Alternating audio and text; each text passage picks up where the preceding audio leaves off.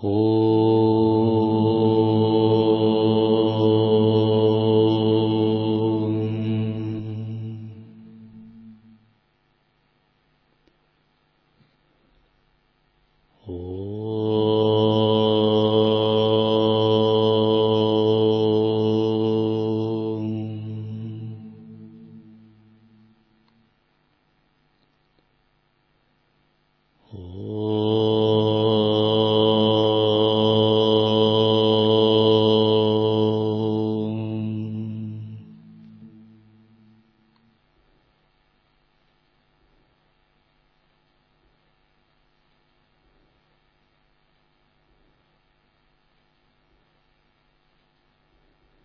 Наставление о 16 стадиях нарастания Луны внутреннего сознавания.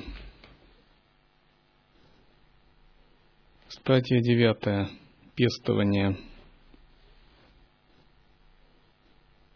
Приняв великое решение, йогину день и ночь следует непрестанно заботиться и пестовать бессмертного ребенка, не делая перерывов из-за лени, отвлечений, усталости или удовольствий.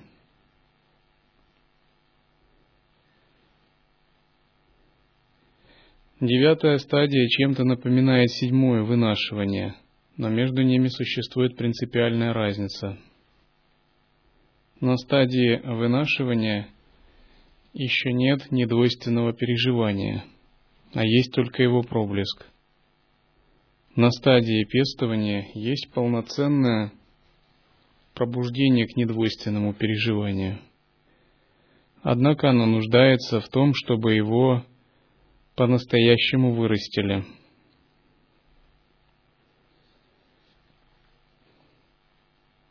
В Трипурарахасе говорится, опыт случайного скоротичного самадхи в отсутствие правильного знания не послужит конечной цели. Невежество не может быть устранено простой теорией или случайным скоротечным самадхи невежественного человека.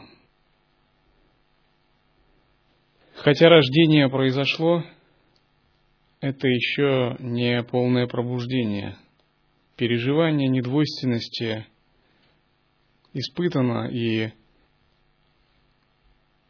наступила самоотдача, однако нужно время для того, чтобы она проникла в глубокие слои сознания – очистила все кармы прошлого и полностью изменила двойственное видение. То есть нужно теперь держаться этого переживания. Это подобно тому, как сначала ребенок искал отца, и он искал его в потьмах, страдал и даже не знал, где он находится. Затем он увидел отца, и, наконец, отец пришел и взял его за руку. Но теперь ребенку нужно держать этого отца за руку, ему не нужно эту руку бросать. Таким же образом, на стадии рождения этот великий отец нас берет за руку. Но чтобы дойти до конечной цели, эту руку ни в коем случае нельзя бросать. И пестование – это когда этот ребенок не бросает эту руку, наш внутренний бессмертный ребенок, он продолжает держаться. Дататрия говорит, недостаток внимания – серьезное препятствие, ибо человек, просто уставившийся в небо, не сможет распознать отдельные созвездия. Невнимательные люди – просто глупцы, которые не могут постичь самадхи, повторяющегося снова и снова в их жизни – они подобны человеку, который ничего не знает о сокровище, находящемся под полом его дома, ежедневно ходит собирать милостыню. Так что ты видишь, самадхи бесполезна для таких людей. Разум младенцев всегда пребывает в естественном состоянии, и все же они не постигают своей сущности. Так, пестование – это очень важная стадия – которая связана со внимательностью и особыми искусствами нидитхьясаны. И эти искусства невероятно тонкие, которые йогину следует постигать всю жизнь. Это такие очень тончайшие нюансы сознания, которые даже трудно распознать человеку несведущему. Тем не менее, вам следует понять все эти нюансы и стать в них сведущими, чтобы применить их с пользой. После того, как пережито сахаджи самадхи на восьмой стадии, йогин рождается в мире недвойственного видения. И на стадии пестования он принимает великое решение – Какое же это великое решение? Оставаться в этом состоянии всю жизнь. И вот восьмая, девятая стадия – это такая большая граница в жизни. Либо вы приняли великое решение, либо вы не приняли. Или вы к нему подошли, или вы к нему еще только идете, или вы прошли эту границу. Это такая большая граница в жизни йогина, после которой все в его жизни меняется – но может быть внешне это не видно особо. Меняется на уровне высших слоев сознания. Потому что йогин открыл высшие слои сознания и принимает решение утверждаться в этих слоях и смотреть на мир глазами высших слоев сознания. А мир в низших слоях сознания, видимый из манаса, и мир, видимый из будхи, мир, видимый из атмана, это совсем разные миры. Это совсем разные точки зрения. Допустим, если вы ко мне подойдете, спрашивая на относительном уровне что-либо от ума, по служению я относительном уровне, используя ум, вам отвечу. Но если я решу использовать высшие слои сознания, может быть, я вам вовсе не отвечу. Или, может быть, я вообще не буду разделять вашу точку зрения. Если задачей будет активировать ваши высшие слои сознания, я скажу, что, может быть, вы совершенно на этот счет неправильно видите ситуацию – Однажды был такой смешной случай. В одном из центров, из йога-центров, когда ученики проводили занятия йогой, после занятия одна матаджи пришла, я медитировал в небольшой комнатке. И практикующие, позанимавшись, побросали маты и ничего не уложили – и она отвечала за этот зал, и ей очень не улыбалась перспектива растаскивать после них маты, раскладывать обратно, наводить там порядок, и она была в раздраженном состоянии. Хотя на занятиях она была в хорошем настроении, после занятий, когда все ушли и побросали коврики и маты, она пришла в раздраженное состояние. И придя ко мне, она начала высказывать неудовольствие этим – я в это время медитировал и начал хохотать над ней. Сказал Матаджи, вы просто идиотка. Это ее просто поразило до глубины души. Она даже не знала, что делать. То ли плакать, то ли смеяться. Но впоследствии она сказала, что она запомнила это на всю жизнь. Я ничего не имел против. Это просто спонтанно возникло из именно того состояния поскольку как можно три часа усердно делать пранаямы, техники, слушать лекции, и потом из-за такой сиюминутной ситуации растратить все, впасть в раздражение и прочее. Но, похоже, она, обладая приверженностью, усвоила урок. Если бы я на относительном уровне ей отвечал, я бы сказал, да, конечно, это беспорядок, это надо решать, эти вопросы так нельзя. Но вопрос шел об изменении сознания. И мир видится из высших слоев сознания совершенно иначе. И йогин принимает решение, он принимает решение утвердиться в высших слоях сознания, то есть войти в великое недеяние и оставаться в этом видении всю жизнь. Принять великое решение означает постоянно быть без отвлечений в присутствии. оставаясь каждую секунду в безыскусном состоянии, в безоценочном, в безвыборочном, то, что называют обнаженным осознаванием. Такое пребывание неизбежно ведет к полному единству со Всевышним Источником. Йогину просто не надо делать перерывов из-за отвлечений, удовольствий или усталости – Именно с пестования начинается истинная нидитхьясана, то есть искусство нидитхьясаны начинается с девятой стадии и продолжается до самой шестнадцатой. К примеру, если бы я себя отнес, согласно учению о шестнадцати стадиях, какой-то стадии, может быть, я бы себя соотнес к тринадцатой стадии – может быть двенадцатая, тринадцатая, с претензией на четырнадцатую, поскольку мандалу я еще не сотворил силой разума свою чистую землю. На четырнадцатой стадии находятся святые, реализовавшие чистые земли в тонких мирах, являющиеся их мандалишварами. На четырнадцатой и пятнадцатой, такие как Гаракшанатх, Рамалинга – Матиндранатх, Падмасамбава.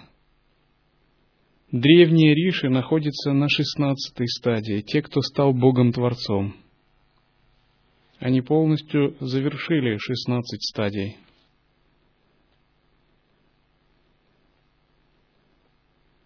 Некоторые из старших монахов находятся на стадии десятой, на стадии воспитания. Некоторые на девятой стадии. И очень важно понимать разницу между этими стадиями. Часто мы не можем видеть уровень другого человека, поскольку все это вещи тонкие и скрытые. Они никак внешне не проявляются. Допустим, если вы поддерживаете санкальпу от Мавичара, а я поддерживаю санкальпу нисходящая сила, то кто может догадываться о том, что мы делаем, кроме нас самих? Такие это тонкие вещи. Тем не менее, на тонком уровне разница очень важна, и очень важно понимать, что пестование отличается от вынашивания, или что воспитание кардинально отличается от пестования, а закалка тем более. И что человек, находящийся на стадии зачатия, не должен подражать тому, кто находится на стадии закалки. Если он это сделает, то он просто уничтожит свою духовную жизнь, ну, загубит ее раньше времени. Человек, находящийся на стадии вынашивания, не должен следовать человеку, который следует пути отпускания на свободу. Это совсем разное состояние ума. Это тоже очень важно понимать. Допустим, если в мирской жизни есть дети и взрослые, то то, что возможно для взрослых, то невозможно для детей. Это связано с тем, что это разные стадии созревания. Таким же образом и в духовной жизни. Если вы решите отпустить на свободу свой ум на стадии зачатия, и войдете в неправильное расслабление, могут возникнуть сильные отвлечения, если вы перестанете работать с анкальпой.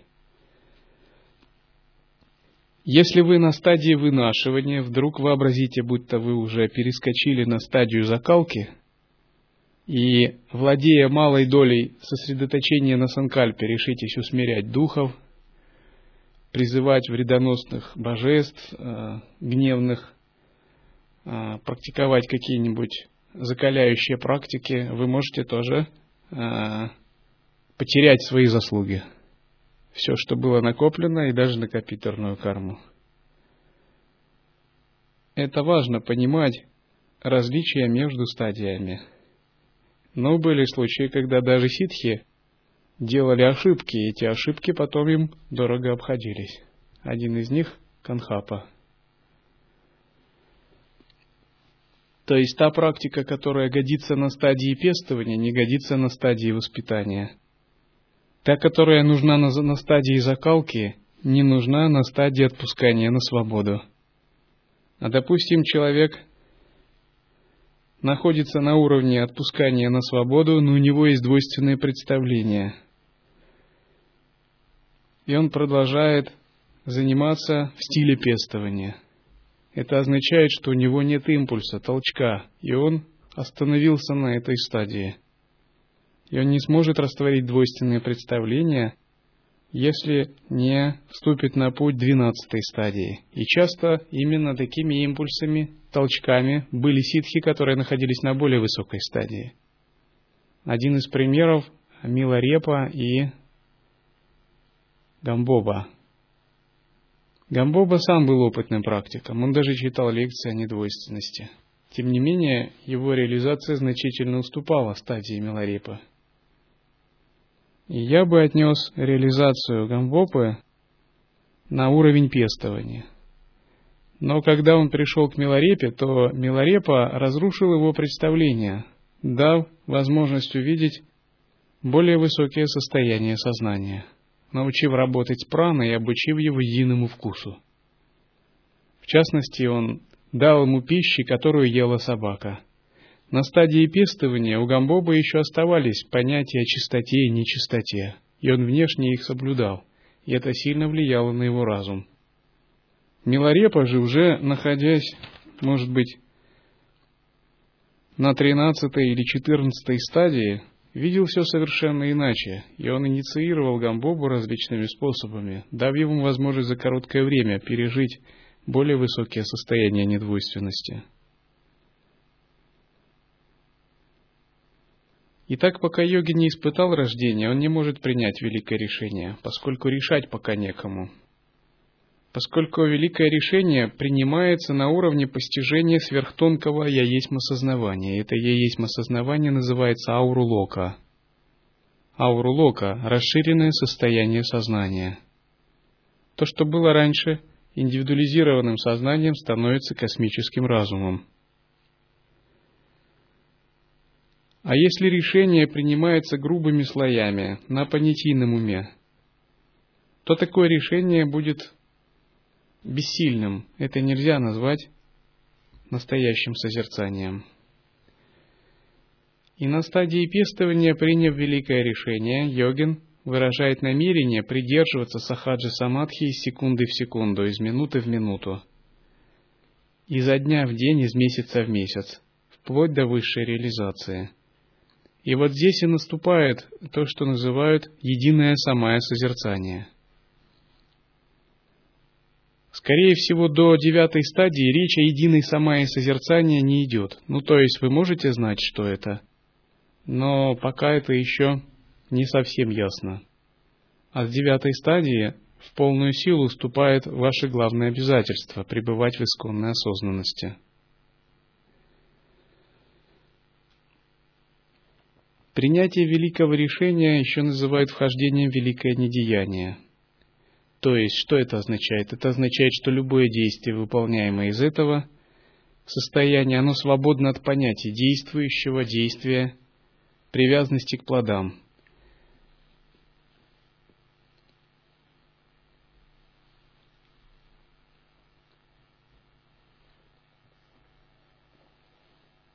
После того, как великое решение принято, йогин заботится о том, чтобы оставаться в присутствии, не допуская отвлечений и невнимательности. И вот здесь начинается самая длинная и кропотливая работа, которая растягивается на многие годы. То есть ребенок родился, однако, чтобы он вырос и начал говорить, родители день и ночь должны еще присматривать за ним.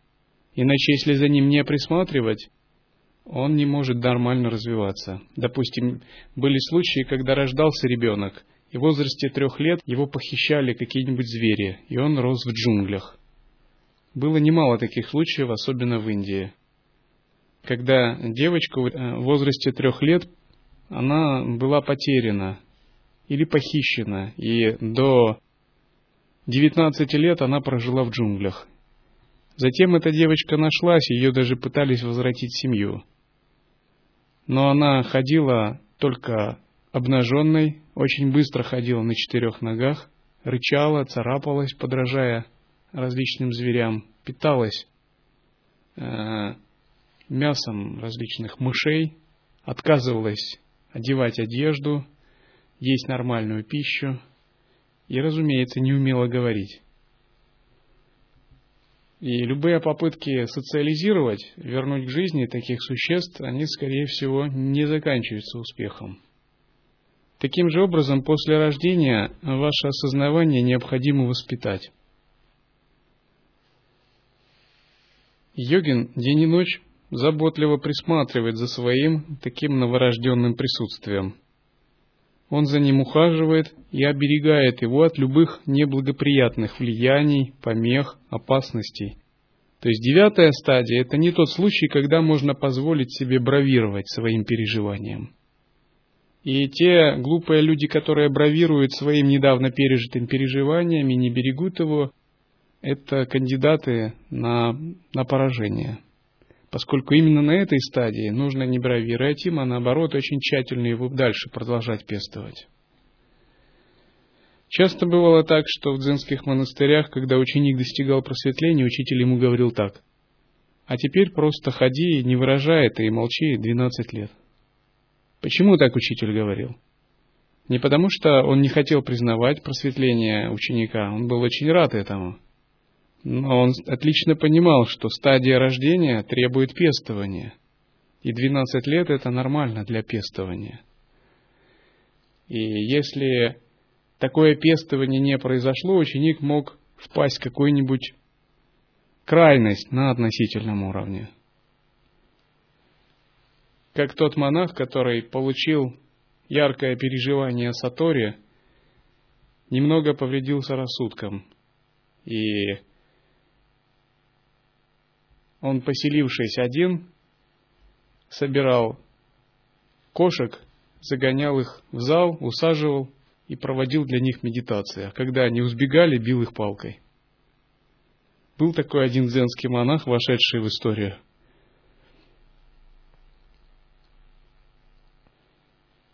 Итак, стадия пестования – это когда йогин ведет себя очень аккуратно, как невеста, вошедшая в дом жениха – то есть он бережет это состояние.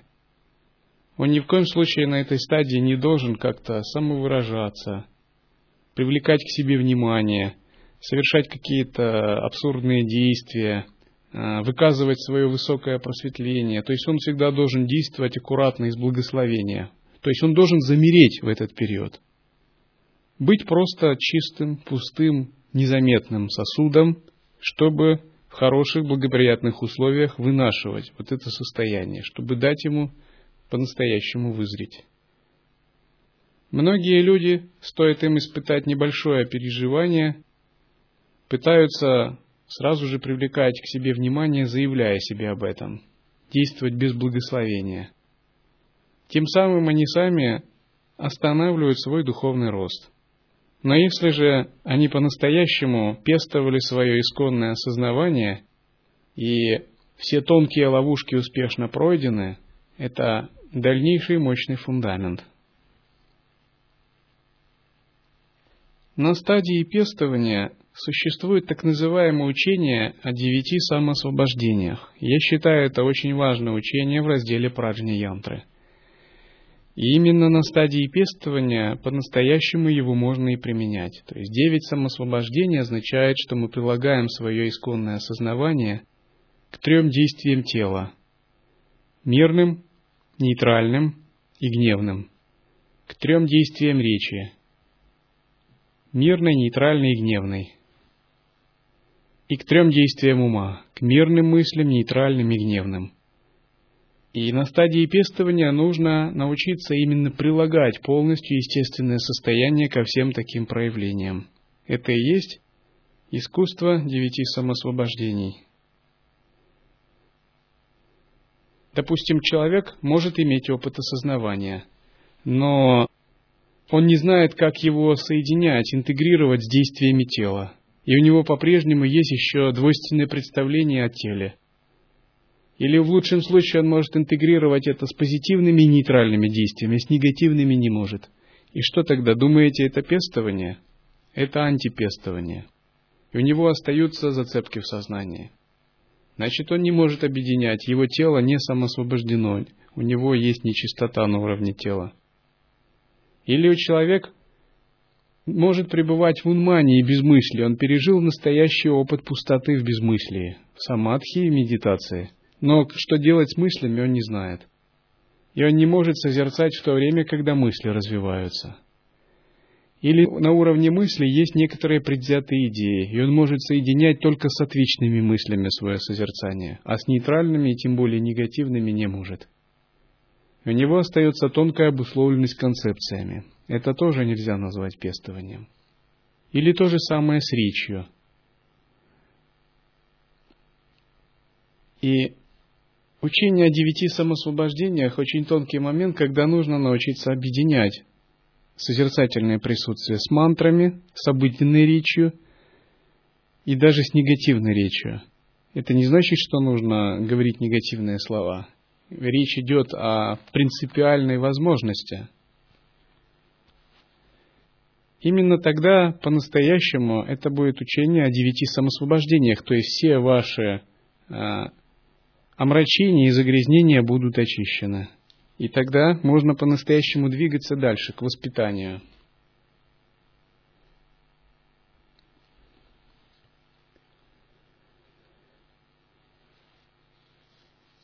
Именно для этого существуют методы очищения и соединения мирных мыслей, нейтральных мыслей и гневных мыслей.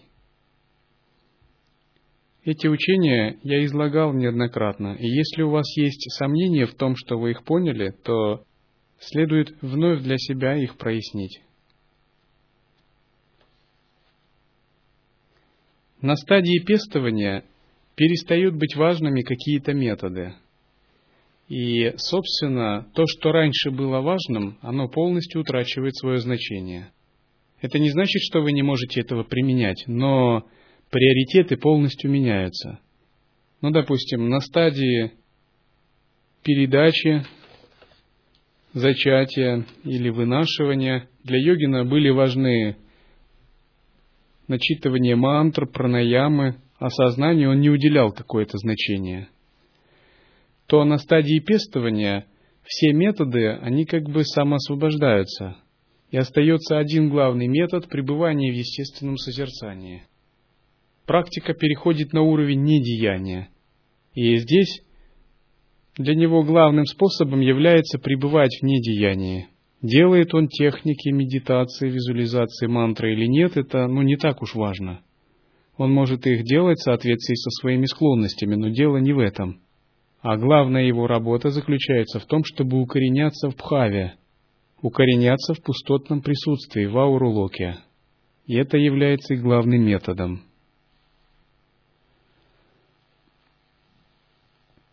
Итак, такой йогин упражняется в объединении пробужденного сознавания с тремя видами мышления, с тремя видами речи и тремя видами действия, выполняя девять самосвобождений. На самом деле девятая стадия – это стадия, ну, если не святого, то почти святого, поскольку истинное пробуждение уже произошло – и такой йогин находится в состоянии постоянной молитвы. Он непрерывно погружен в пхаву, хотя внешне это может быть даже никак невидимо. И некоторые древние святые были такие, что вы на них бы посмотрели, они даже вам не показались бы святыми. Допустим, а, был один учитель, который все время спал вообще, днем, ночью спал. И как бы другие так на нем как бы были не особо такого мнения. Но он был непрерывно погружен в созерцательное присутствие. Он был мастером йоги сновидений, но при этом мало кто знал об этом. Однажды Миларепа пришел а, в один монастырь, и поскольку вид у него был довольно оборванный, два монаха, ну так, пренебрежительно к нему отнеслись. И сказали ему разместиться в одном там помещении недалеко от монастыря. И в этом же помещении другой был монах. И этот монах принял Миларепу за такого, ну, то ли бомжа, может быть, полудуховного. Поскольку вид у него был неказистый, он был оборванный, худой, и никто не знал его. И когда утром этот монах встал, он тоже и пробудил Миларепу. Миларепа в это время а, сидел в позе, как будто спал. Он сказал, так, хватит а, здесь спать, надо практики выполнять, не будь в тамосе. Надо читать тексты, мантры, простирания с утра. Мы же настоящие йогины. Тогда Амиларепа был как бы в такой позе, типа как в позе Риши. И Миларепа сказал, я бы рад, но вот не мог всю ночь выспаться. Все время меня докучали мысли, как лучше продать корову. И он рассказал все мысли, которые монах этот думал. А монах действительно думал, как лучше корову продать. И эти мысли, э, Миларепа, он сказал, мне мысли очень эти мешали. Внезапно монах понял, что Миларепа совершенно другого уровня практики. Ему стало стыдно, что не, не ему Миларепу учить практиковать.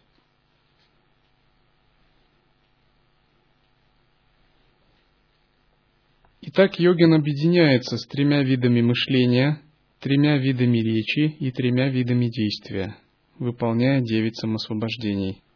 Таким образом, на стадии пестования начинают очищаться и освещаться все его поступки тела, все поступки речи и поступки мыслей. Не остается больше ничего ни священного, ни чистого, обусловленного. Все вводится в мандалу естественного состояния. Такому йогину больше нечего прятать, скрывать, как-то все, что у него есть, оно все абсолютно освещено и чисто. Потому что естественное состояние теперь проникло в каждый уголок, в каждое его действие. Он находится в Боге непрерывно.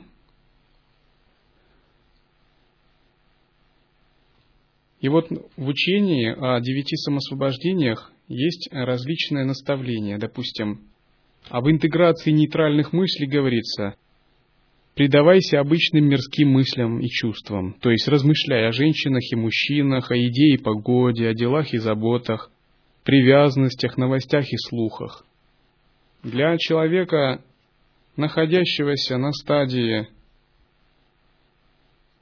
третьей, может быть шестой, это непонятно. Как можно рекомендовать практикующему предаваться разным мирским мыслям? То есть мирские мысли нужно уничтожать, избегать их и предаваться мыслям от харме. А здесь в этих наставлениях говорится, что э, предавайся мыслям о еде, погоде и так далее. Зачем это? Это не для того, чтобы пестовать себе клеши, а для того, чтобы понять принцип объединения созерцательного присутствия. Что если созерцательное присутствие существует, то какие мысли возникают в потоке твоего сознания уже не важно. Они все все равно самоосвобождаются – Или на стадии гневных мыслей рекомендуется порождать гневные мысли, горделивые, мысли о привязанности, э, разжигающие страсть и так далее. Это предполагает высокий уровень практикующего, тот, который по-настоящему утвердился в созерцательном присутствии. Конечно, тот, кто не контролирует свой ум, ему эти практики рановато выполнять. Кроме в нечистое состояние клеш, он, в общем, ничего не получит. И он выйдет в том состоянии, что у него в голове будет просто мешанина из э, грубых мыслей. Но если зарождено глубокое недвойственное состояние, то интеграция с подобными мыслями, напротив, полностью их очистит. И даже если они возникнут, они мгновенно будут преображаться в чистое видение, трансформироваться. Поскольку Глубина, погруженность в созерцательное присутствие позволит уже не очаровываться никакими мыслями мгновенно их узнавать в естественном состоянии. Однако до того, как девятая стадия пестования достигнута, не следует подходить к этим практикам, не следует ими заниматься, поскольку это будет подобно тому, как а, ребенок попытался бы поднять штангу И ребенок не может даже гантелю поднять. А если он пытается поднять штангу, это будет плачевно. Или подобно тому, как против э, какого-нибудь мощного боксера вышел такой худой, чедущный человек и сказал, ну давай, поспорингуем. То есть на низших стадиях эти практики, разумеется, не следует делать.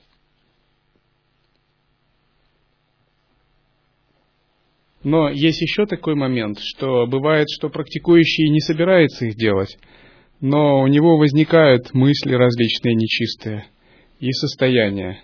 И тогда ему ничего не остается, как работать с тем, что есть, имея подобное наставление. Поэтому мы часто с самого начала говорим, что если у тебя есть какое-то базовое созерцание, используй его для того, чтобы очищать мысли – Используй его для того, чтобы интегрироваться и самоосвобождать.